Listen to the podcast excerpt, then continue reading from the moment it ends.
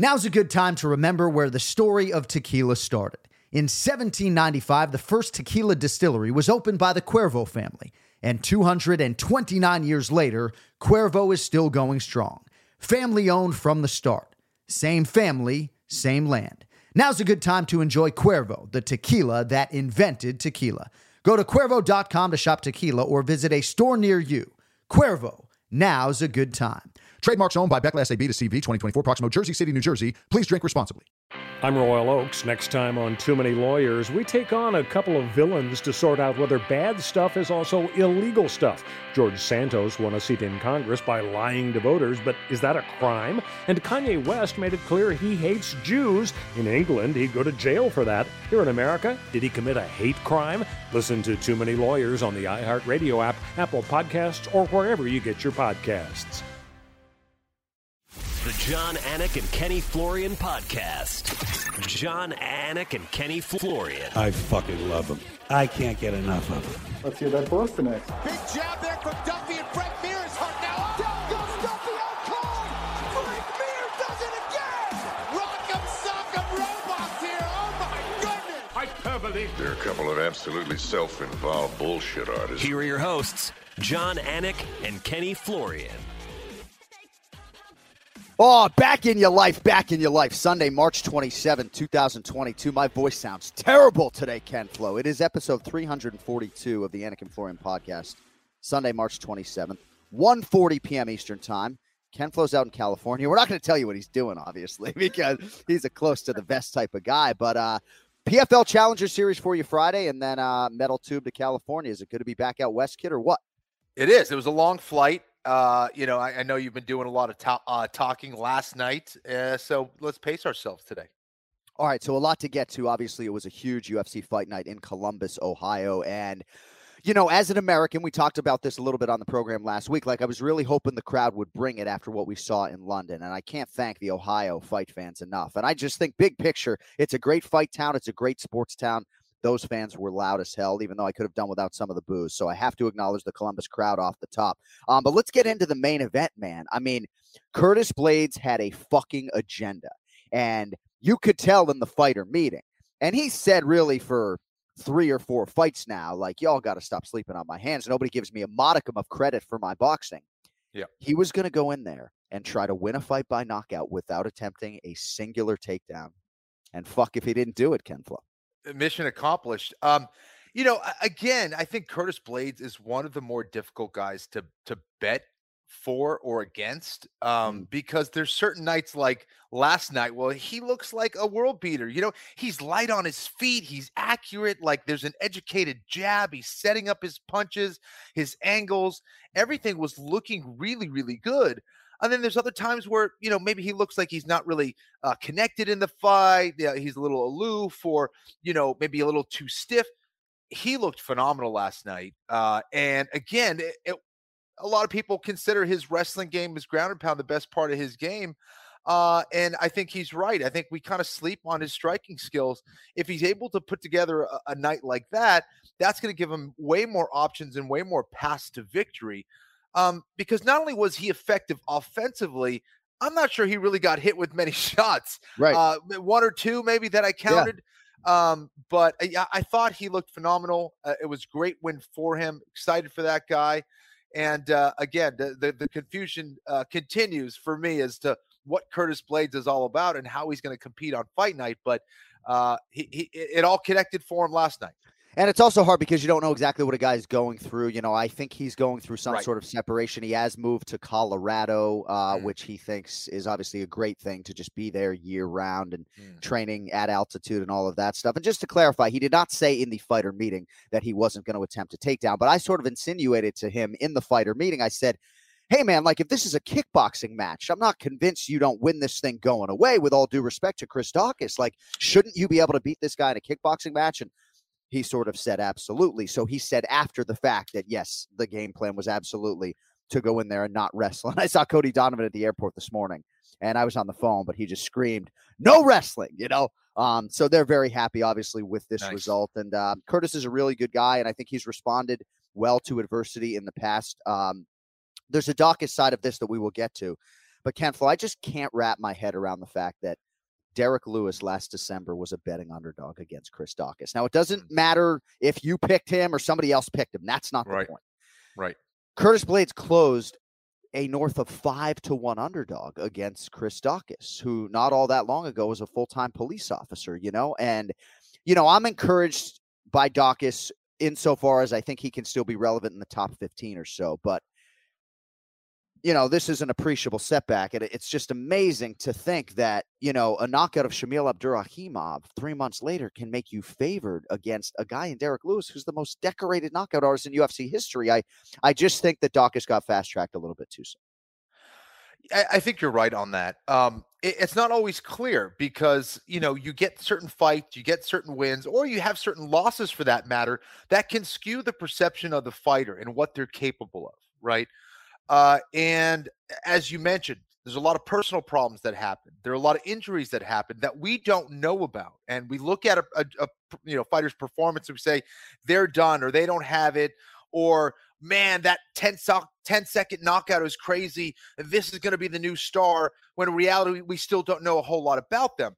This was one of those fights for me, unfortunately, uh, where for me, I, I think Chris Daukaus was downgraded, I think, a little bit because he couldn't find a way to really be effective. He seemed like he was just confused as to how to approach someone like Curtis Blaydes. And it is a problem because if you do go aggressively forward, not only are you susceptible to counter strikes or running into a jab in Curtis Blaydes, but also in moving forward, it allows them to hit a reactive takedown, which Curtis Blaydes is known for as well. So Right. he was in a tough spot, and I could see it. I- I- he wasn't um, able to make the proper adjustments and was getting hit with hard shots before that knockout. Uh, and to me, it showed that he's not at the skill level to be elite Right. just yet. Doesn't Right. mean he won't be, Right. but where he's at, I, I think we found out a lot about Chris Daukaus uh, in, in this fight. And for you and Michael Bisping and Daniel Cormier and Joe Rogan, you guys are paid to be analysts. You're paid to be critical. And Michael Bisping sometimes will say, I don't mean to be critical, when in actuality, we're not here to make friends. Now, for me, as a play by play guy, you'll see me at times be critical, um, but I try to do it uh, in a soft way. And to that end, like it's hard for me to criticize the Daukaus brothers. I do think the ceiling is higher for Kyle maybe than it is for Chris right now. Um, but I like all these fighters so much that it's hard for me to crack a mic here on Sunday morning and be super critical of Chris Daukaus. But um, I do believe at times, like his confidence sort of outweighed his skill set a little bit. I do believe frame wise, he could be a great light heavyweight. Um, I do think that he's committed. I don't know if he is as all in as Kyle is in terms of his obsession 365 days a year. Um, Mhm. But do you think there is anything to Chris Daukaus pushing the reset button on his career right now, despite the fact that these are losses to truly elite guys? Uh, and maybe try to see if his body can, you know, get down to 220 comfortably and go from. John, I, I think that's always a possibility. Um, you know, as skill set wise, um, and, and I also think it's a possibility for Chris. Um, not that I know everything about his weight cutting process, but for me, looking from the outside in, I, I certainly think he can compete at 205 pounds and do extremely well in that division as well. Yeah. But I, I do think there needs to be a little bit more uh, of of a different approach, striking wise, and how he integrates and puts everything together. Um, so yeah, he's going to have to look into things and, and see how he can adjust and, and see if that move to 205 pounds makes sense. Now, that Yeah. might take six months, Right, eight months, right. 12 months. And my prediction is that he is not going to do that. And I think from a matchmaking standpoint, I'd like to see Mick Maynard be a little bit strategic with Chris Daukaus to try to sort of help build him back up. Because the Derek Lewis fight, it was just like, whoa, man, you know? Um, Yeah. And then they gave him a huge opportunity to sort of right that wrong. And uh, it is what it is. But obviously, this was the best version of Curtis Blaydes. I mean, these guys are just raving about the work that he has been putting in, and it certainly paid dividends. As we spin it forward, I can tell you Jon Jones is training really hard, and and I think that there might be some news on the Jon Jones front at some point in time. Jon Jones and Stipe Miocic to me makes a whole lot of sense for an interim UFC heavyweight championship. I don't know if Cyril Gane is going to get that opportunity immediately. You know, the former interim champion. I think a Yeah. Blaydes fight makes all the sense in the world. I said it immediately after Gane fought Francis Ngannou, and then of course that would leave Tom Aspinall and Tai Tuivasa. I mean, heavyweight's intriguing right now, Ken Flo. But what are your thoughts on on Curtis Blaydes and and who they might lock that octagon door uh, with him behind him with next? Yeah, I th- listen. I think you said it. Cyril Gane, Curtis Blaydes. I think is a fight that makes a lot of sense. Um, now, if I'm Curtis Blaydes, I'm kind of uh, licking my chops here, given that we saw Gane on his back and he seemed like he really didn't have the skills to be effective there. So Curtis Blaydes, I think, has the ability now, if he's able to put together his strikes and move his feet like he was in that fight against Daukaus, to be effective on the feet. And uh, absolutely can be very effective if he's able to put Gane on his back. I, I think those are two real strong possibilities. Um, Curtis Blaydes looked phenomenal. If this is a sign of things to come, I love that fight for him. Uh, yeah. That said, Gane is also a master when he's at his best in determining the range that he wants to fight at. So that that's a fight that makes sense. I don't think Gane should just go right in there for an interim belt at this stage. Yeah. I think Jones and Stipe makes more sense in my mind based on uh, their pedigree and what they've accomplished in their career. They've been right. a, around a very long time, and I think you could absolutely sell a big fight between uh, Jon Jones uh, and Stipe. Stipe might be bigger in Ohio than you are in Boston. I say that respectfully. Dude. I mean, he is huge there. Yeah. Like he walked into the arena last night, and you know Joe Burrow, the Cincinnati Bengals quarterback, was in the building last night. And by the way, shout out to Joe Burrow being so there cool. the first what prelim. I mean, he is all about it. But I was like, who just walked into the arena? And they're like Stipe, and I'm like, man, he's even more popular around these parts than I thought so that dude cool. has the entire state of Ohio eaten out of his hands. So uh, very exciting to see. Um, you know, when Love I think it. back to you and me calling his main event in Nottingham against Stipe Miocic, and uh, now the dude's like an international sports Hall of Famer. It's crazy. So, so cool. All right. Heavyweight division in a good spot. And, uh, you know, you got to feel good for Curtis Blaydes, too. I just have to say, you know, spending a lot of time around him. And, you know, as a professional athlete in fight sport, when you're charged with entertaining and you have a speech impediment, not that fucking easy, right? Yeah. You know, like yeah. you got to crack a mic. And I thought he did a great job with the post fight interview, but it's hard. You know, you're constantly asked for sound bites and your brain and your mouth just don't want to fire. You know, I got a lot of respect for him. Yeah, absolutely. Um, and it seems like he he was in a much better place mentally. Uh, you oh, know, yeah. he was excited to be there. It seems like he has a genuine passion for the sport, and he's been fighting for for a long time, and he's experienced a lot of those ups and downs already uh, throughout his career. And sometimes we see fighters who aren't able to deal with those ups and downs very well. Uh, you know, volatility can mess with a person's brain a lot. Um, but for Curtis Blaydes, I think he believes in the process. He believes in himself. Seems like he's in a good place, and that was one of his one of his best performances by far. And you start producing knockouts like this, people won't mind seeing you fight Francis Ngannou a third time, even though you're yes. 0-2 against him. I mean, Huge, huge weekend for Curtis Razor Blaydes. I will circle back to the co-main event, Alexa Grasso and Joanne Wood, but I want to talk to you about Bryan Barberena and Matt Brown. It goes to Barberena by split decision. It was the fight of the night. Certainly one of the more memorable fights that I've called over the last several years. I know you thought Matt Brown won the fight, as did a good segment of the fan base, of course, as did the assembled masses there in Columbus, Ohio. But what did you make of, of what was an absolute war as we expected it to be between Brown and Barberena? Uh, yeah, I mean, we talked about it, but it's brilliant matchmaking for both of those guys where they're at in their career. Uh, absolutely amazing fight. We saw a lot. You know, I'm always fascinated by Matt Brown, a guy who has been around forever. And those are the kind of guys that it can be hard to kind of teach them new tricks. Now, he's always had, um, I think, a versatile skill set from that clinch position, but he is getting better. He, he's getting more confident in what he's doing. Uh, and I'll put him up there. I'm telling you, with guys like Anderson Silva, when it comes to being effective in the tie clinch, of combining knee elbow combinations, oh. something that many fighters do not do well, even at the highest levels in the UFC.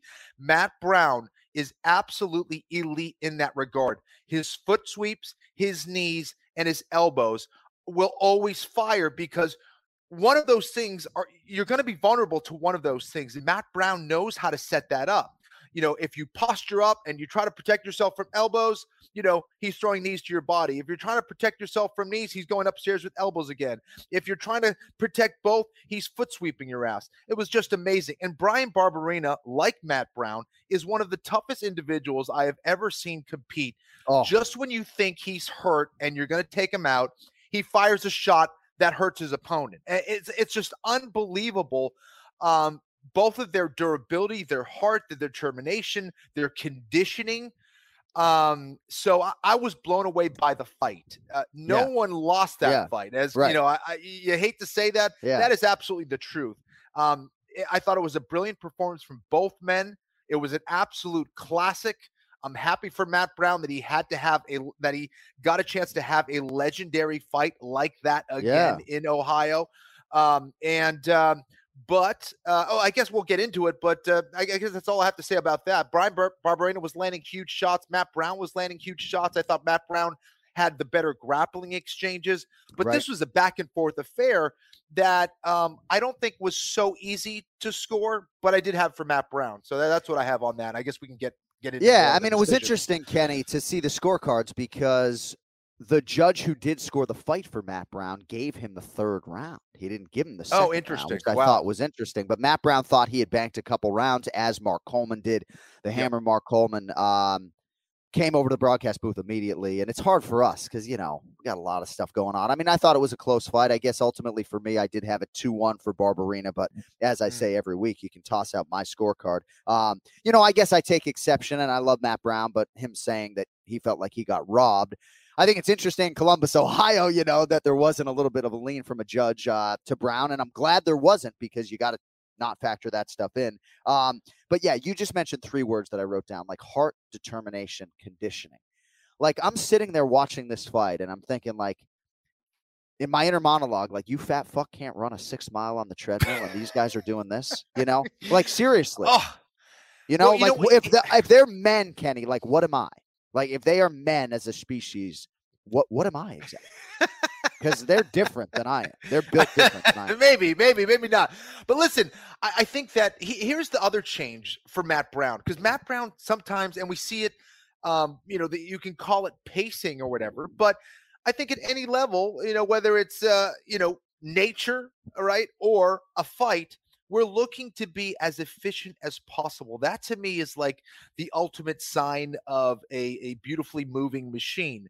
Uh, Matt Brown to me seemed like he was the most efficient he's been in a very very long time I agree. the way he was grappling he was leaning on uh you know barberena instead of squeezing and like wasting energy or freaking out like uh i, I thought w- he showed more techniques whereas barberena might have been landing like the shots that he did land were all heavy they were all effective and i think that um might have swung the judges the way of Barberena, and, and Yeah. absolutely, there's there, there's no doubt about it. He was landing a lot of effective shots. But when I'm looking at the full picture, for me, and again, I know this isn't a, a criteria for judge for judging a fight, but Matt Brown's overall mixed martial arts skill, um, I thought he showed a better display of that. It wasn't just overhand rights; it was knees, it was elbows, it was grappling, um, and some of those some of those rounds were close striking wise,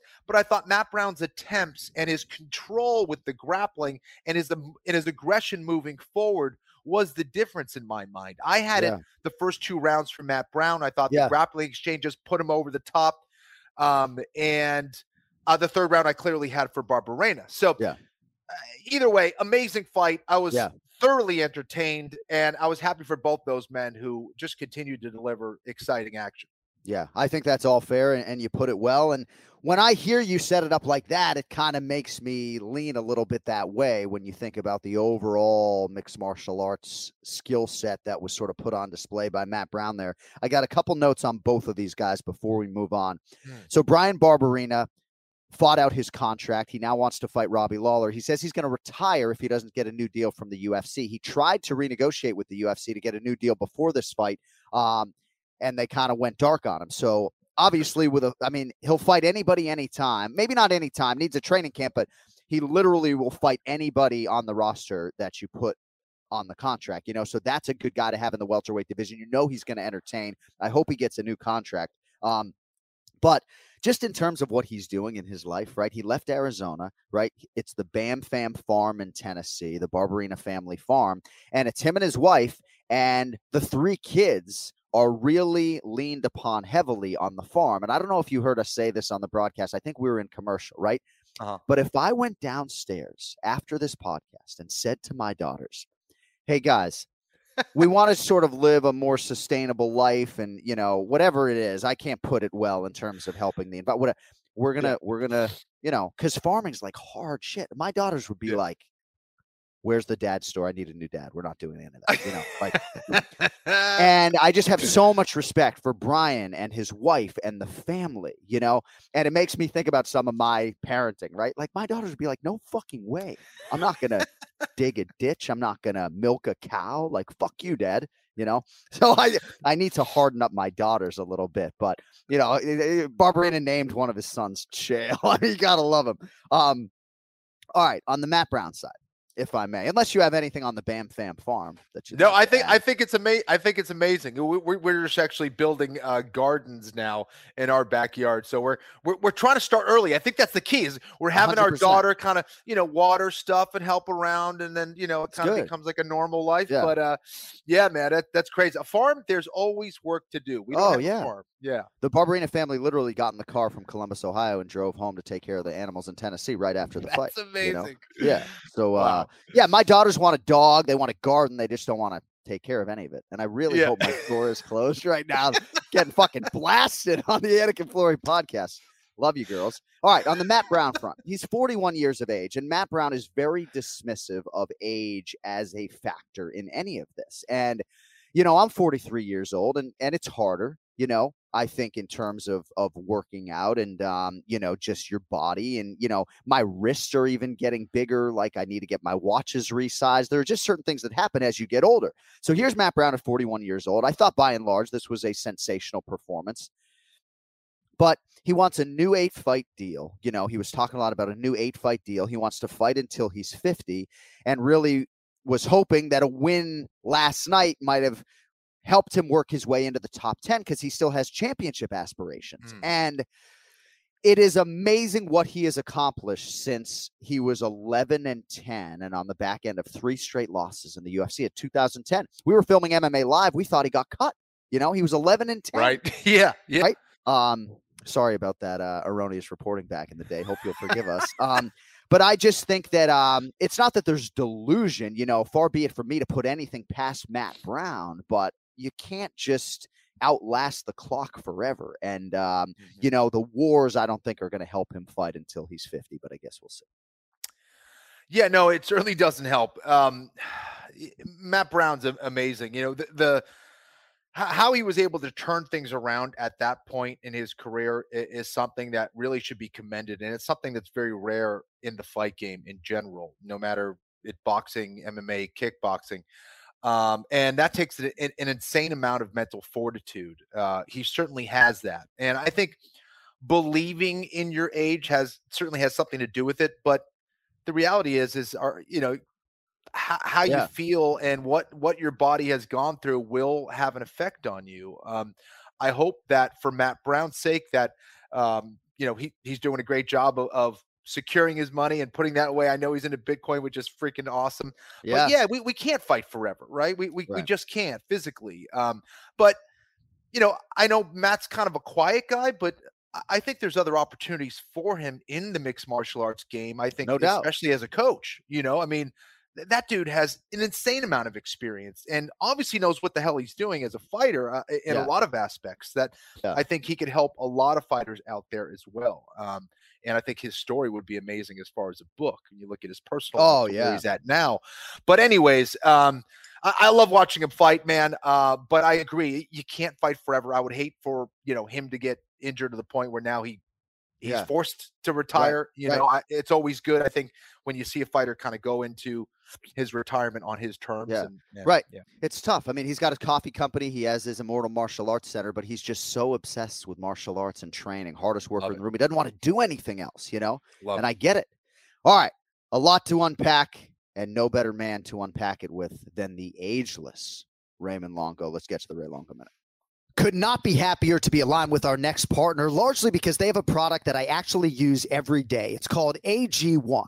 So I was looking for a way to improve my gut health, my immune system, just my overall energy level. And candidly, I wanted to see what all the hype about athletic greens was about. My twin brother had been taking AG1 for 150 days. I've now been taking it for 30 days, and I absolutely love it. Tastes good, kind of a mild tropical taste, and one that I look forward to every morning, especially because I know all the good that is in there what exactly is in there. How about one scoop of AG1? You're absorbing 75 high quality vitamins, minerals, whole food source superfoods, probiotics, and adaptogens to help you start your day right. For me, it's helped my routine immensely. I'm starting every day with AG1. I'm drinking more water early in the day. I have the single use AG1 travel packs for when I'm on the road with the UFC, so I never miss a day. And whatever your lifestyle may be, maybe you eat paleo, keto, vegan, dairy free, gluten free, AG1 has got you covered also contains less than one gram of sugar, Ken Flo. How about that? And it also costs you less than $3 a day. So right now it is time to reclaim your health and arm your immune system with convenient daily nutrition, especially heading into the flu and cold season. Just one scoop in a cup of water every day, and that's it. So to make it easy, Athletic Greens is going to give you a free one year supply of immune supporting vitamin D and five free travel packs with your first purchase. All you got to do Visit athleticgreens.com slash Florian. Again, that is athleticgreens.com slash Florian to take ownership over your health and pick up the ultimate daily nutritional insurance. It's now time for the Ray Longo Minute. I want you to punch a hole in his fucking chest. That's what I want. The Ray Longo Minute. Starring Ray Longo. The Jon Anik and Kenny Florian podcast. Oh my lord! Wow, do you Hey! look good in Houston with the Oh, red shirt? man. Tell your wife that's a good color on you, Ray. I just had a breakfast with Danny Rubenstein. I tried to get him to come Hey, on. Rubes. He wants nothing to do with you. I don't know why Uh, why that is. I he just said I don't just saw him. you. A joint in Columbus, Ohio, about eight hours ago. Yeah, I do. You're you're amazing. That's Well, not easy, right? I mean, you just No, I'm I'm hurting, and uh, No, you're hurt, we were we were burning it deep into the night drinking Jameson there in Columbus, Ohio. damn. So, I am, so you uh, even worse. You were drinking, and your yeah. flight got delayed. And I'm hurt this is certain. amazing. I went to, did some candlepin bowling actually in Columbus, Ohio. Ken Flo reminded me of uh, fairway bowling on Route Nine In in Natick, Route 9. Growing up, Yeah. that's I probably went to many a on our- birthday party there. Yeah. John. Oh yeah. Yeah. Yeah. Probably lost on our fan base. Ray, it's good to see you, man. Houston, Texas, huh? Yeah, yeah, yeah. We got Nazim Sadykhov tonight in the co-main event, uh, UFC Fight Pass. Let's fucking get behind this kid. He's going to have a great night tonight, and he looks great. So expect to see a lot of him. And he's managed by Danny Rube. Is that correct? Yes, yeah, right, yeah, yeah, yeah. Did you get a haircut, or did you just look particularly good today? No, I got a haircut, but thanks for noticing, John. I appreciate that. combed I combed it. That's I'm funny, pretty man. obsessed with men's hair. If people haven't But uh, you know, I I heard you talk about Matt Brown, man. I mean, at 41, to fight that type of fight is absolutely insane. But man, what a! I mean, if there was ever a time for a goddamn home field advantage or whatever, that was it. I, would have had no problem with that. No, I was just saying. I was Come just on, saying. Like. I thought this is going to be the situation if you're a judge where you're like, you know what? But the problem is the third round clearly wasn't his. You know, Ray- yeah, Ray- one of the Ray, judges gave it to him anyway.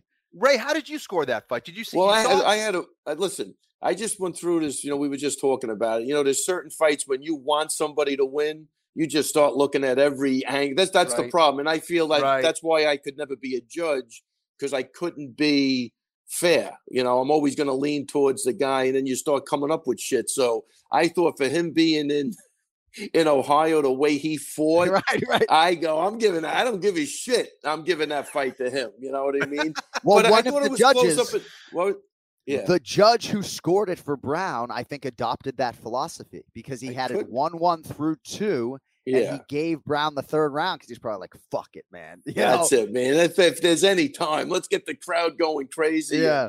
you know. But uh, Barberena did a great job, and he finished really strong. And I think that Right. was a huge part of what you saw. The last part of what you saw was an exhausted Matt Brown, but still pushing, man. It's I mean, just a great story with Coleman screaming his lungs out in the corner. I mean, it was the uh, best. Yeah. It was it was great, man. It was great. So if there's ever a time for that, I'm hundred percent behind it. I go, that was the time. I don't know how much you heard of what we were saying, but the ability to push through the wall for Matt Brown, obviously he can lean on the conditioning, but for me, as the guy who works out six or seven seven days a week, like I can't. I, I wish like this would inspire me to be better. Like I just can't relate to just the the mental and physical toughness. I was truly in awe Eh, watching Matt Brown in particular, Yeah. like how he just pushed through every fucking wall. He's Yeah, savage, no. No, really, really impressive. And uh, yeah, no, it was. Uh, what- I don't think it gets any more entertaining than that fight. And I, I just, I'm blown away by his age. I'm putting everything into the, you know, into Yeah. the conversation. That's just at Yeah. 41 to get into a wall like that is nuts. You know what I mean? It's not like you could relax on the wrestling maybe still, or like Henderson had that one bomb that if he hit you, he was, Right, right. anybody was going down. So he was always in the fight, no matter what. But this was a grueling, taxing fight against a younger guy, and uh, you know who's very durable. So it was. Uh, I thought it was the fans got what they wanted. I hope. I hope they take care of him. I really do. He deserves Yeah. it. I agree. So we were talking about Curtis Blaydes off the top of the show, and in our fighter meeting, I said to him, like, if this is a kickboxing match, how do you handicap it? I didn't know at that time that he wasn't going to attempt a singular takedown, but kind of thought if this was just a striking matchup under the Glory Kickboxing banner, that Curtis Blaydes beats Chris Daukaus in that setting. What were your thoughts on Blaydes' approach and the fact that he didn't attempt a single takedown and still got uh, the biggest knockout of his career? Well, I think you know it was funny because we. I think everybody probably thought he was going to get that fight to the floor. He he makes he makes it pretty clear that that's what he wants to do, and he doesn't care what anybody thinks, right? Uh, but I I think his corner probably told him in between, "Re- let's go after the guy. You know, like let's let's do it. And I think that's probably what he did. Very a lot of respect on both ends, Yeah. right? I think you got to give the first round of Daukaus just on inactivity of Blaydes, maybe, but um, he came out and he made sure that wasn't going to happen. I think, uh, you know, as much as I was pulling for Daukaus because he's an East Coast guy, it was a great win for uh, Blaydes coming off, you know, a knockout loss to the other guy. So that's why I say in the first round, I'm like, man, is he apprehensive because of what happened to him the last fight, or does he really respect, uh, you know, Daukaus's striking? So maybe a Right. combination You of both. Daukaus won the first round, huh? well, there was no, what happened in the first round. There was nothing. Uh, happening. no, I think Curtis like bloodied up Daukaus, if I'm not Yeah. mistaken. I Perhaps think it was- Cody can. Uh, I think it was one, one, one, but- one punch. I think he hit him with. yeah, I- it wasn't a ton of volume, but yeah, I- yeah, there was definitely not a volume. I don't, I don't know who. I don't know Yeah. who to give it to. But I'm just saying Yeah. it was, it was very inactive. So I just wanted to get your thoughts on Chris Daukaus real quick before we move on. Right, goes from four and zero as a UFC heavyweight, and then favored against Derrick Lewis last December to now four and two, and on the back end of two just vicious knockout losses. So you're Chris Daukaus' head coach, Will Martinez. Are you pushing the reset button, trying to see if physically he can get himself down to light heavyweight? Like, what are you doing with Chris Daukaus right now? Because he left his career as a police officer, went all in on MMA, and now all of a sudden, just four months after being undefeated in the UFC, you can argue he's in a must-win situation his next time. Yeah, no, he's in a he's in a really tough spot right now. It's funny. I was on the bus with him. I forget where the hell we were, but I was like, you know, we were talking about being a police officer in Philly, and you know, there were, you know, what was going on, and you know, they were the, all the changes, and you know, defund the police type of crap. And I was like, man, never lose that job, because I know on Long Island, it's a it's a home run. I mean, the, the benefits are crazy, the Yeah. pension is crazy, the money is crazy. So I was like, man, if you could do both, it's like, like. It's like found money. Like you know, you don't, you know, when you don't have to make money, it's easy to make money, right? So Right. he, I, I- don't even think. I think he quit like a month after I talked to him. I go, I guess that conversation. no, I swear to God, it's like Yeah, I, I read a month later, he just retired. yeah. But, uh, I was like, holy crap! I guess I'm I'm good at what I do because he didn't listen to me. But I always like those jobs, like you know, the teachers and stuff like that. Yeah. They they get set up. I think in the long run, they end up better than a lot of other people that don't have, uh, you know, even an entrepreneur who's making money but doesn't invest it right or whatever, something like that. These guys are steady Eddie, and after 25 years, 20 years, they're they're set, man. They got a nice income coming in, and I thought that's the way to go for him. I thought, you know, he's he was doing great, he was winning, and uh, it seemed like a good combo. So where do you go with him? Yeah, you got to hit the reset button and look for the right type of fights to get his confidence back and to, Yeah. you know, let him, uh, you know, work on new things without being under extreme amount of pressure. But unfortunately, in the UFC, it doesn't work like that. You know, he's going to get another tough fight, and uh, Right, right. it's he's going to have to dig down deep. I think he's he's gritty as hell, yeah, and I think he could do it. But um, you know, look, Derrick Lewis and Curtis Blaydes are the top of the top. No But doubt. now we see Derrick Lewis even having problems, right? Yeah. But he's always going to have that ability to get you out of there with one punch. So, um, True. I will say, Daukaus Ugh, I don't know. to right away on the stool. Like he was right back, um, and he was in a really good place mentally on the shuttle to the airport this morning. I mean, I that's one of the harder navigations for me, right? With Yeah. losing coaches and fighters on the bus the morning after, and uh, a hundred you know, he was in a really good place, and I think speculate if I speculate, I would say he's in a much better place now after going through the Derrick Lewis experience. It's like, all right, I'm just going to dust myself off and do this again. I think he'll be able to come out of this one a little bit quicker than the last one. Um, couple other Yes. performances I want to highlight before we talk about Aljamain Sterling. You getting anxious for April 9th or what? Oh yeah, loving it, loving So it. So are you and Danny Rube? You know, Danny Rube manages Petr Yan. I mean, you guys are oh, obviously on Oh, different that's sides right. of the Aljamain it. Petr Yan. I mean, Danny Root, like that dude, that dude will talk some shit too. I mean, how are you guys sort of mingling in Houston when in two weeks you're going to be rivals? So look, I have no idea he was Peter Yan's manager, and we're talking, and he's telling me, you know, like the ref blew the call. And I'm like, what are you talking about? He goes, well, the knee was never meant to be illegal. Like, how the fuck do you know that? Look, I have no idea. And I'm like, wow, this is somebody's bringing up like another point. I'm like. 10 minutes goes by and he starts talking about he's booking Peter Flan, Peter Yan's flight. I go, wait a minute. I go, are you Yan's manager? I could I couldn't stop laughing. I go, this is great.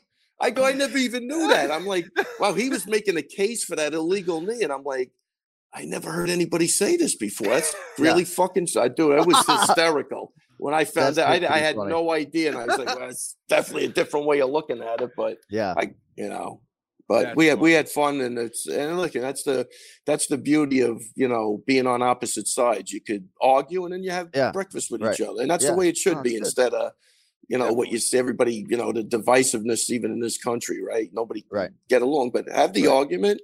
Go out and have lunch, man. That's it. That's it. Yeah. It's end of story. It's the way it should be. How much more time do you have today? No, I'm good. I have all right. So Alexa Grasso, real quickly, in the co-main event against Joanne Calderwood, masterful performance. She's focused a lot on her wrestling and her jiu-jitsu, as we said on the broadcast. First career submission win. Found the right weight class. You know, Kenny and I called some of her early fights, if memory serves. Maybe not. I think her debut happened just after Ken Flo left. But Yeah. so much has been expected of this woman and she's just worked so hard and it's all coming together and i'm just really happy for her and i know there's a joanne calderwood side to this but ray i just want to get your thoughts on grasso and uh you know her chops now as a ufc women's flyweight contender. Look she's got everything it takes right? She's got she's got the looks she's got the talent. I think her boxing is is uh spot on. Uh she is hot. She's hot. yeah you know what i mean? Ha! oh boy i tell you well you led with the look well but i mean she's a up. i mean look at her personality man. She's a she's a sweetie no you I led mean, with her looks though. Yeah all right but you know don't you don't have to be like a creepy old guy creepy I'm just- Holy shit! Creepy man. I mean, I old Yeah, years guy. I mean, she's got you. the look. Jeez. Kenny, she's got the look, and I hear this.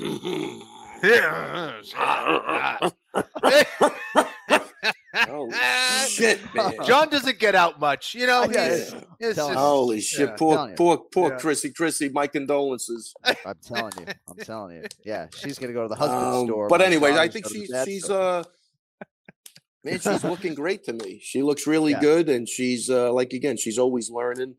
And uh last night I was talking to uh, TJ on extra rounds, if anybody gives a shit. But um, Don't. We don't. but you know, Jesus. Mizuki fought Mizuki fought her in Invicta. And that's I- right yeah, so, and he said it was a great fight. I I didn't really remember it, but uh she's really come a long way based even on that. So Yeah. Yeah. she's in the right spot, right where she wants to be. And of course, she's one of the few women at 125 pounds that has yet to face Valentina Shevchenko, and she's perfect in the weight class. So Yep. um, certainly big things ahead for Alexa Grasso. And uh, Brandon Moreno obviously was the first to break through for Mexico, but she is just so proud of her Mexican heritage and being a homegrown fighter that if she could break through, it would just be absolutely enormous. Not unlike Moreno, I think, in terms of her star power, finances, and everything else. Um, she's she's on her way, and look, both of them have their personalities are just really, yeah, uh, unbelievable, right? There's just you can't dislike either of them. Like Moreno, even Moreno, is just they're nice people that fight Mhm. with fight with heart and balls, and just yeah. you know, it's just it's great, man. I'm I'm uh, I'm happy for both of them. That's my favorite word to hear Ray say. How the way New Yorkers say balls. Yeah. Yeah, Moreno, Moreno especially fights with balls. I find. Yeah, Yeah, I would say yeah. so. Yeah. Joanne Calderwood, perhaps the submission defense left a little But bit. you never know these days, right, Ray? Yeah, right. Who knows? You know, I identify as a kangaroo right now. yeah, if you go to Ray Longo MMA on Instagram, that is exactly Yeah, what you see. So Wood submission defense left a little bit to be desired. I just didn't think she was urgent at all in terms of fighting the hands. And, you know, she was supposed to fight Valentina for the title at UFC 250, one of the rare instances in which Valentina had to pull out due to injury. And now Right. it's three straight losses for Joanne Calderwood. And, you know, I think she's a little bit conflicted because she loves her stepson Maverick so dearly. She wants to be a mother and she still works hard. She's still, you know, as Ken Flo says, like a nasty prick on fight night. Like the mean streak's still there, the desire is still there. Um, but I think at this point, you know, the title contention goes away with three straight losses. You know, I, I don't know how many more times we see Joe. and and, and thi- yeah, and think about that. That's got to stink. You're right there for a title shot, which could be life changing. yeah, And then this happens, and you know she is a you know she seems like another sweetheart, and that it's it stinks. But yeah, she was very close, and now she probably couldn't be further away. So mentally, Yeah. who knows how that's playing on it too. All right, Ken Flo, I know I've been wrong probably more than I've been right, but I could not understand why Kai Kara France was a near plus 400 underdog against Yeah. Askar Askarov. And as much as I love Askarov, and again, everybody, when I would say that to during fight week about Kai, they're like, dude, you just don't know how good Askar is, right? Everybody who has seen him in the gym just absolutely fucking raves. But Kai's just a dog, Kenny, you know? And Oh, uh, you know, you're not going to outcondition him, and he's very well coached. And you know, Eugene Bareman was not in his corner for the Garbrandt fight. He's a very calming influence for him. Your thoughts on Kara France potentially taking Askarov's number two ranking, Kenny? KKF is a G. Dude. Okay, he's no, a G. without a doubt. Uh, he loves to fight too. Like there was a point where Askarov after the first round kind of like sunned him, like pushed him out, Yeah. and it was Yep. an Askarov round. And I was like, huh, interesting. Let's see how he responds. And dude, he pepped up. He he basically said in his mind, it looked like he was like, I know everything that he can do to me. That was everything that this guy has. I'm gonna make the proper adjustments and I'm gonna beat him up. And that's exactly what he did. He made the adjustments, he kept him on the outside. There was you know, one time where he did get his back taken, he did the little hula hoop escape, got on top, and stuck to the game plan. And you just see he loved to be there that night. Even when he was in the tough spots, he loved to be there. He stayed present, he was firing back.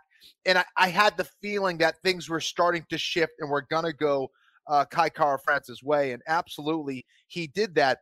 And this was, you know, and maybe this was why the odds were so much in favor of Askarov was this is a terrible matchup for him. This was a terrible matchup for him. And we saw a little bit of why that was the case. But this is a different KKF. This guy is really tough. Watch out for that guy in that division because not only are his skills coming together, it's probably coming together because of what's going on in here, in his head. He believes in the process, he believes in himself. Uh, and when those things come together mentally, physically, spiritually, technically, um, watch out for that dude. And that dude right now is Kai Kara France. Yeah, 100% agree. What a beautiful fight. Just a beautiful fight. And for reasons Kenny said, man, he gave him a shove at the end of the round. He had to have that guy on his back for five minutes. Yeah. And man, he just. Uh, oh, you cut out, I think, you're, John. I think you're cut out. Sorry, I didn't mean to interrupt you, but Yeah, some somebody was suggesting that maybe Askar pushed him off because Kai was like raking his eyes. Or I didn't see any of that, but it seemed like some people were suggesting that maybe there was something that Askarov took exception to, and that's why the shove Gotcha. happened. I mean. I Neither here know. nor there. Yeah, I don't, I, bet, I don't know, but he still shouldn't have shoved him. Yeah. And uh, I'm I'm just so happy that uh, Kai came back and just pushed those next two rounds and unequivocally won that fight. I think Danny was saying at uh, breakfast that that was split. Like people thought Askarov won. I had that fight 150% for Kai Kara France. So he had the momentum and he, uh, I thought he did a great job in that. And you're right. He took the best that guy had to offer, Yeah. and then he came back and he he he he wobbled him a couple of times. And uh and to to Askarov's you know credit too, he he shook it off and he came back. You know, but what a great fight for that kid. He definitely 100% deserves a title shot. I don't think there's anybody that wouldn't want to see him fight Moreno or uh you know the other guy. I think he earned it with that with that shot. I'm sure they would have given Askarov a title fight off of that. K- Kai was so effective that he was forcing Askarov to stand up and trade with him. Now Askarov isn't Yeah. he, he's not, you know, he wasn't shy there, but he certainly had the advantage there. He was way more technical as a striker than Askarov was. Askarov hits hard, but you could see Askarov was very frustrated and was forced into Kai's game. And so I, I think that's kind of what made it so beautiful. The, the Yeah. adjustment from the first round to where he was at the last round, it was just a masterpiece. Yeah, And I you I- don't know, Great. Yeah, sorry. John. Askarov is is eighty percent deaf and just a, a tremendous individual for all of his perseverance. He had a, a, a pretty invasive wrist surgery, so he he was out for a year. You know, so mm-hmm. perhaps that was a factor. But yeah, Kai Kara France is the total package, right? Like tuned in enough to do the OHIO on the microphone. You know, he can promote a fight. He has a crowd pleasing style. He's got the look, right? He's an attractive man, mm, right? If I can say that, Raymond, Yeah. you know, total. No, package. he's he's on a freaking roll every which way possible. He's right where he wants to be, and I think he's got a lot of support behind him now. Look, I'm a huge, based on even that fight, I'm a I'm a big fan of Kai Kara France. I think he's I just like everything about him, his attitude, the way he handles himself in the octagon, on the microphone. Uh, just a great. It seems like a great kid, and he's got a great future in front of him, man. So in 2014, if you would have told me that Neil Magny would one day tie George St. Pierre for the UFC welterweight wins record, I would have probably said, "Hey, if Magny ties GSP, I'll get the Canadian flag tattooed on my forehead." You know, I mean, 19 wins. He started 0 and 2 in the UFC, Kenny. I mean, Magny getting Yeah. it done. Now, I happen to think Max Griffin had banked a couple of rounds, but I guess that's Yeah. neither here nor there. It was a close fight, split decisions for Neil Magny. Ray, you got any thoughts on that? I mean, I would have probably. I like Neil Magny, but I probably would have given the fight to Griffin. I thought Yeah. he, I thought he won the first two rounds, but uh, the other guy was coming back towards the end of the second round, so maybe that's what uh Yeah. shaded it a little bit. But um, It's got to really sting for Max, right? Instead of waking up Sunday as the number nine ranked welterweight in the world, you know, you may not get another shot at a ranked guy. You know, yeah, he had such a good first round too. It looked like it was just going all his way. Uh, kind of but- a little bit. But Yeah, I think Magny's just he's a dog and he he does what he always does. He's steady Eddie, he's consistent, keeps putting the pressure on you and yeah, I mean, so it was I think a little bit of a tough fight to score, but either way was good. But I thought they were going to give that to Griffith for sure. But Yeah. yeah, if you would have told, I would have, I would have been with you. I would have never thought he'd he'd accomplish what he's accomplished. So amazing. power to him. Yeah. All right, before we let you go, couple notes on your guys, and we wish you all the best there with Nas and everybody else in Houston, Texas tonight. But uh, Chris Weidman uh, starting to move a little bit. I throw, I saw him throw a kick in training with the broken leg, albeit softly. Um, by the way, Tom Lane was there with uh, Bryan Barberena in uh, Columbus, Ohio. Oh, Shout was Lane with him? Oh, Slow, nice. Yeah, he's working hard. Saw him in the sauna. Um, Nice. But uh, yeah, what anything on uh, Weidman? That's pretty encouraging. It's crazy to think that was almost a year ago, eleven months. Yeah, no, it's coming up. Yeah. Uh, and it was Jacksonville too. So I hope there's not a curse in Jacksonville. But uh, Yeah. yeah, I haven't really talked to. I talked to him briefly last week. I think I don't even know if I spoke to him or I was texting with him. Yeah. No, I think I spoke to him, but uh, he didn't. We, we really didn't talk about training, so I really don't know. You guys know more than me. I don't follow anything on anybody's story or anything like that, so I have Alright, no alright, clue. alright.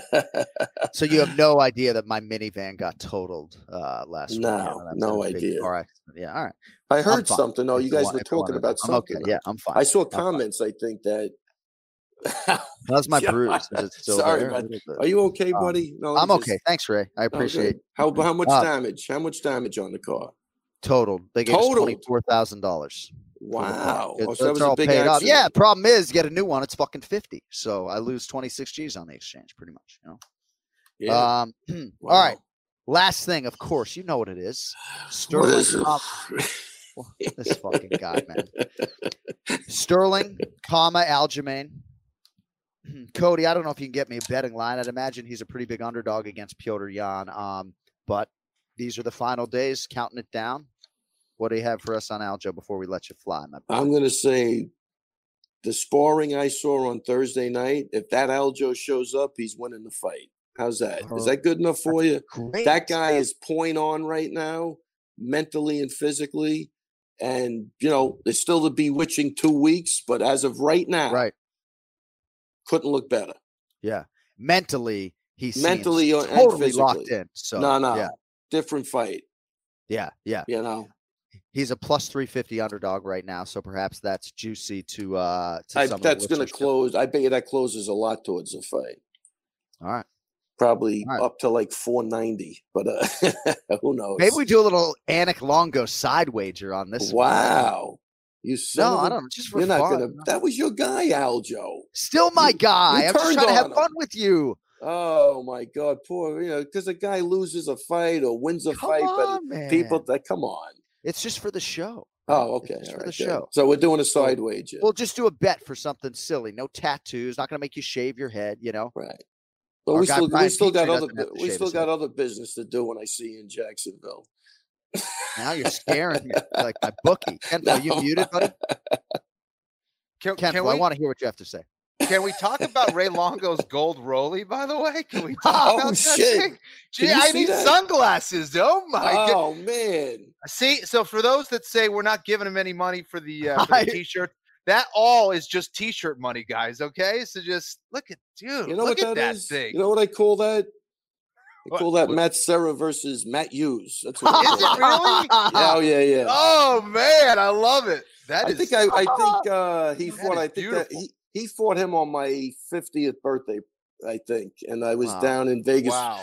Yeah. So That's That's a, what I that's do. a, Real uh, one. heirloom A real item, one. my friend. Beautiful. yes, Yeah. Rolexes just continue to go up in value. Speaking of which, actually going down in value, right? I'm walking out of the arena and some fan asks me to sign his Rolex. And I'm like, really? You really. want, with a permanent mark, you What? really want me to do this, right? The inside of it, right? Like, so I get a message on Instagram this morning. He's like, uh, "Hey man, thanks for signing my uh, my Rolex. I was a little bit browned out. You know, I don't know if he was regretting the decision. Oh and I'm like, are you sure you want to do this? Like, I'm not Joe Rogan. You know, like what are we doing here, man? Like, That's this is going to depreciate significantly. But all right, I'll sign it. I mean, that guy's got to know sell a watch with your name on it. No, or he's his, he and his wife spent all day trying to get with a Uh, magic eraser my signature off of the Rolex. Yeah. So good. All right, Ray. right. Great day, better evening. Wish you all the best. You flying home tomorrow morning, I assume. Tomorrow morning, I'm out of right. here. All Let's right, go a little let's crazy. Go, Nas. Let's go. yeah, let's go, Nas. Nas is gonna have a bit of UFC Fight Pass, Fury Championships. Be there. Watch We'll it. be watching. Kenny, watch the And- fight tonight. I will. I will. And I guess the silver lining is, pardon the voice crack. The silver lining though is that if Nas loses, at least he's one of Danny Rube's guys. You know, so Oh, not all. You know, Holy crow. That the, the Pedion thing was priceless this a morning. crazy. Yeah, no clue. don't need to funny. spend. It's like, so wow. funny. I'm sitting there going, wow, I've never heard anybody come up with this shit before. This If he was sneaky, and I if he was said, sneaky, he'd be asking you things about Aljo. So how's Aljo's training? What's he doing? What's he? Yeah, what's yeah. it? I, I hope he didn't. I might have. I might have. I don't even know. I was. Yeah, I was Wow, totally we got double agents everywhere, Ray. Watch out. Unreal. All right. Well, Yeah. don't spend too much time with Rube. Have a great night, and uh, we will talk to you next Sunday, my man. All right, man. Take Safe it easy, travels. Ray. Good luck, Take man. care. All right, bye.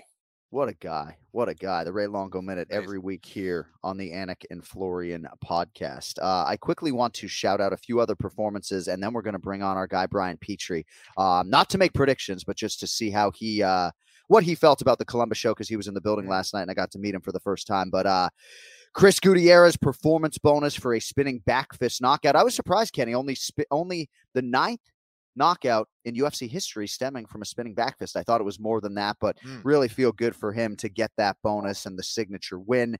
Um, Ali Askap Khizriev, a real problem at middleweight. Looks like he's going to move down to welterweight. Manon Fiorot with a big win over Jennifer Maia and Matheus Nicolau as well uh, with a big win at flyweight over David Dvorak. He ends his 16 fight winning streak. And also Marcia Casey fucking man. I mean, that's exactly how you need to approach that fight. And I thought he really uh, passed the test in a big way. All right, let us bring on our guy Brian Petrie from the MMA Takes podcast. I had, to see your face today. had to see your face today. What's going on? How you doing? Dude, is that an Adidas equipment sweatshirt? It is, old buddy. Oh, yeah. Okay, is, nice, bud. nice. It right. bud. I Sick. almost ran and got my fossil watch, but I didn't want to embarrass Ray with his fucking Rolex. Jesus. so, how tall are you? Six two. Yeah, hell yeah, man. Right? Uh, but Like- my head, my head is like a nine, so my head is giant. So Yeah. I saw the comments. People were like, "Dude, how fucking tall?" I was like, "Well, I was on a platform, but my head's fucking enormous." So Yeah. yeah, well, it was relate. great to see you. And, you know, Yeah. on a more serious note, we really appreciate everything you brought to the show. I mean, it, it is so clear that you have been watching the sport so closely since you were a very young man. And obviously, it translates to our audience. And uh, you just have a great ability to communicate it with comedy. And uh, so it was nice to be able to shake your hand last night. And we Yeah. thank you for your contributions, which we know will continue on the show. Um, but overall, just thoughts on being in the building last night, you know, I have a whole newfound respect for Ohio sports fans, Yeah. you know, just in terms of the volume. Um, but what were your thoughts on being in the building last night? Great. We showed out. I mean, Ohio showed out. I mean, I'm from Cincinnati, but Columbus is only an hour and a half up the road. OHIO. I mean, listen, Kai Kara France might want to buy a house in Ohio. That dude is royalty now. Uh, I only heard a couple punch him in the faces and then kick his ass Seabass, which is from like 94. Let's get some new bits, guys. Get some new material. But uh, the section I was in, everyone was like pretty hardcore. They're pretty good seats, and no one really kind of acted up or anything. It was it was pretty nice, you know. And uh, I thought we were loud. My buddy texted me said, "Dude, Ohio, said, well, you sound electric." I mean, I don't know if we're London, but I mean, listen, we're you know Columbus is Ohio State that we, we brought it out, and I met a lot of people from Cleveland. So people from Cleveland drove down. Yeah. I drove up. So uh, it was awesome. Yeah, it was it was it was great. It was uh, fucking love being there. I didn't realize quite how popular Stipe was around those parts. I thought I knew. I Yeah. mean, you would have thought that. Uh, I mean, who's the who's the most glorified Ohio athlete of all time? Because you would have thought that fucking guy walked in. Sure. building, you know? Uh, I mean, right now, Joe Burrow, who was there that you met, and Jo- he walked right by. I was like, "Holy shit, is that Joe Burrow?" I didn't yell at any fighter all night. I just clapped. Joe Burrow walked down. I'm like, "Little girl, Joe Burrow, Joe Burrow." Yeah. he threw me. A, he threw me a deuce. Uh, yeah, I mean, listen, Burrow right now. I mean, you probably got you know Eddie George probably brings house down from Oh, Ohio yeah. State back in the day. Uh, you know, but fighter wise, I mean, Rich Ace Franklin was the man for a while. I mean, Matt Brown got a huge Yeah. pop, but Yep. Stipe, like Stipe's fun. And he, Yeah. you know, you know, Cody Garbrandt moved away. He reps Cali now. Stipe's Right. like, I'm a fireman. I live in, you know, Independence, Ohio, Right, right, by, right. right by Cleveland. I'm not going anywhere. And uh, we love him for it. Yeah. And he was Yeah. sitting there fucking drinking, slamming beers, doing the OHs in the middle of fights. Amazing, Like he loved amazing. it. Yeah. Jim Brown, LeBron James, a couple of other Ohio Yeah. athletes. I would say for Kai France, though, if he is going to buy real estate in Ohio, Yeah. got to figure out who Joe Burrow is pretty quickly. you know? Oh, that's so funny. But listen, I, that, that, I No, told I my get buddy, it. I get it. I get 100%. I get my, my buddy's like, this fucking guy doesn't know who Joe Burrow is, my buddy. All my friends are collegiate soccer players, so they don't watch MMA. I'm like, listen, they, they, they fuck, he's from New Zealand. It's rugby over there. That's their football. Of course, he's not going to know who this guy is. But props to Karkar France. He looked great. Uh, I actually scored it. No one shoot me for Askarov, but uh, right. that's just that's just because I had him. I thought he won the third round. I thought Kai threw a lot in the third round. I just didn't think he did much, but I'm glad Kai won because he's you know he's the bigger promotional star in my opinion, more Right, pleasing right. fight. He's Yeah. only lost two goddamn fights in the UFC. Brandon Moreno in a wild scrapper of Revolve. Like yeah. I myself, John was trying to sway us there last week when we were picking our fights, Kenny, and we both were like, "Nah, we know what we're Right, doing." right. Johnny's the sharp. Uh, Well- I gotta stop. I gotta stop dis- disrespecting Kai Kara France because he's really good. Well, and Yeah, I that- think that there was said a- a lot. Yeah. Yeah, Yeah. I think there was a time where I thought his ceiling was maybe lower than I think it is now, but Mhm. he's just getting better mentally, physically. Uh, what I noticed, IQ, confidence. I mean, I saw you guys talking about the one thing I noticed I love is that rough first round, right? And it was a slick back take by Askar. But he stayed so fucking calm. I mean, that He kid, did. that Askar's death on the back, and he stayed calm. Was like, I've been here before. I'm good. After the second round, the little shove, he shook his head. I'm like, oh, this is good. This is about to start turning right here. This is gonna be good. My wife was all into it. It was great. It's great. So if Ilir Latifi had lost to Alexei Oleinik, the fight did not happen. Ilir Latifi woke up with a stomach bug. But if Yeah. Alexei Oleinik was able to spring the upset, you were going to have to shave your head. Is that right? Put a big, I put a big old you right here. Wife's got clippers. I was ready to do it. All I'll throw, well, I'll throw a hat on for a week. I don't all right, care. well, just let your wife know that they could rebook that one in short order. So uh, that, it's- that that might resurface. It's it's on until the fight happens. I'll tell you that right there.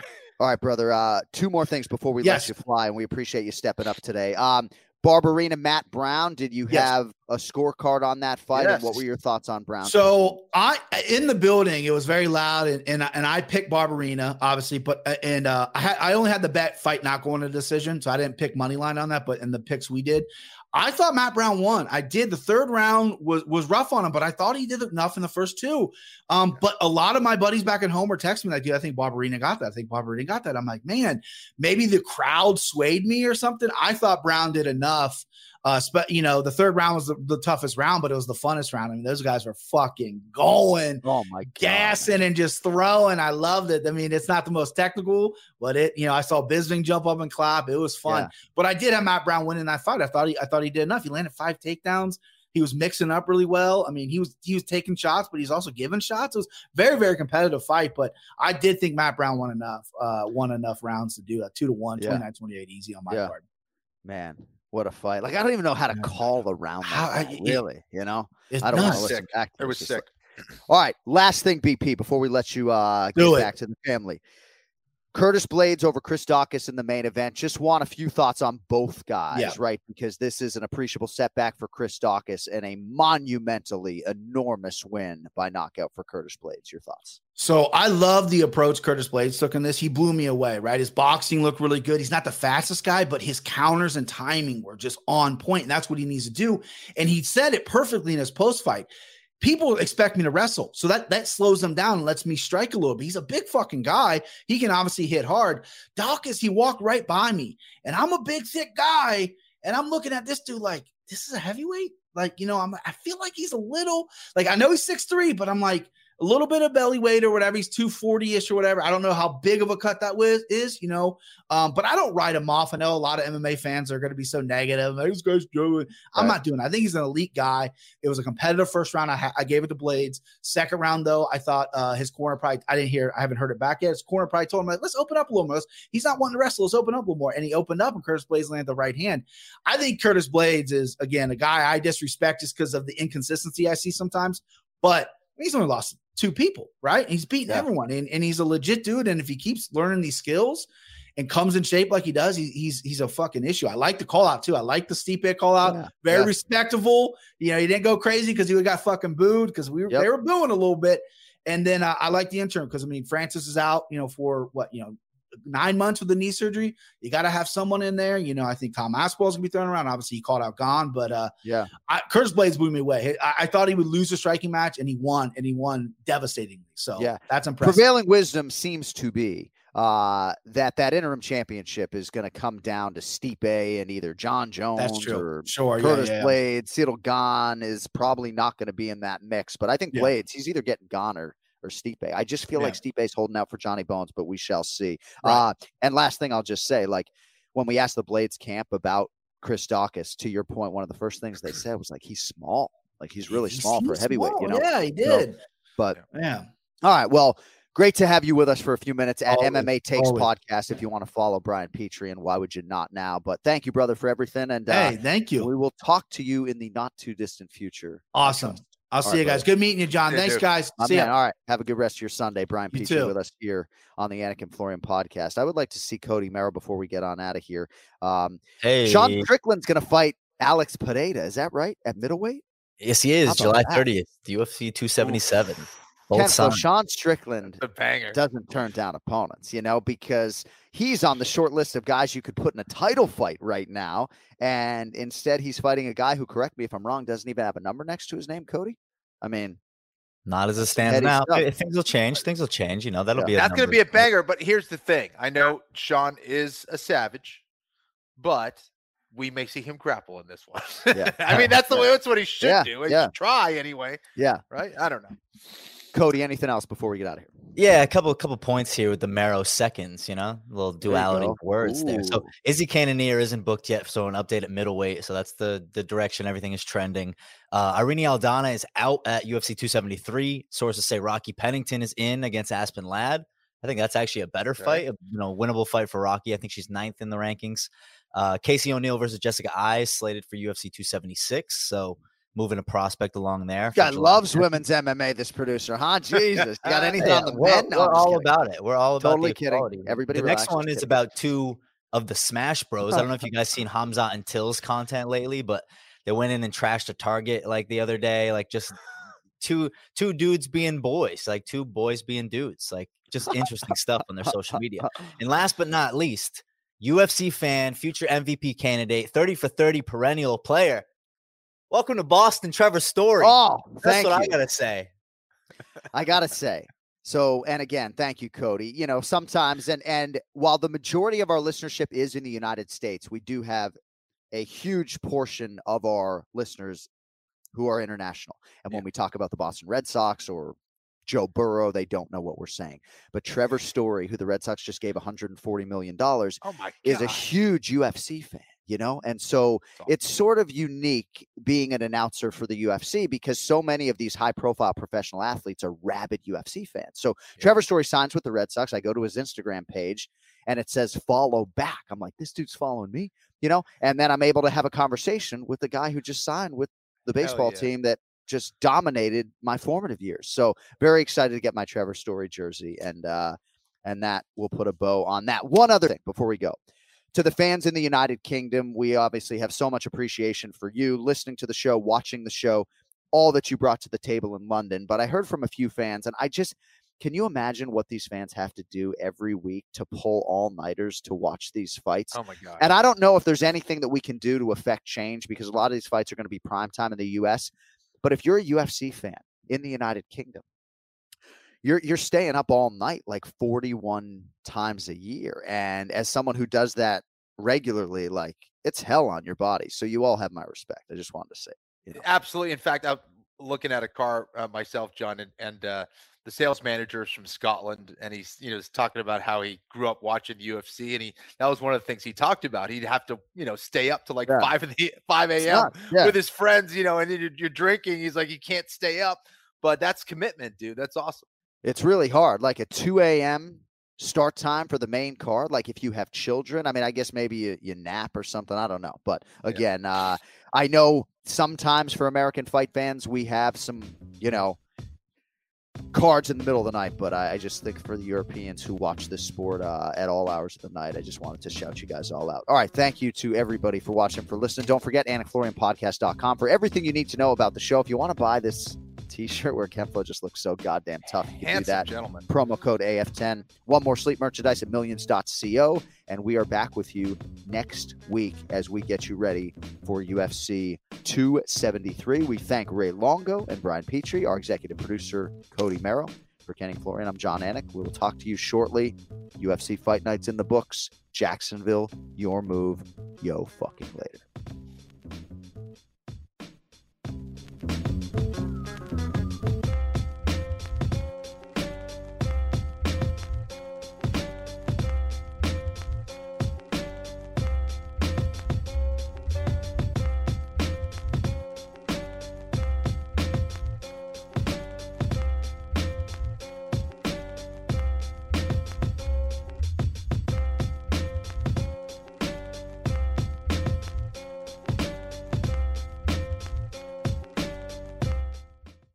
Now's a good time to remember where the story of tequila started. In 1795, the first tequila distillery was opened by the Cuervo family, and 229 years later, Cuervo is still going strong. Family owned from the start. Same family, same land. Now's a good time to enjoy Cuervo, the tequila that invented tequila. Go to Cuervo.com to shop tequila or visit a store near you. Cuervo, now's a good time. Trademarks owned by Beckless AB to CV 2024 Proximo, Jersey City, New Jersey. Please drink responsibly.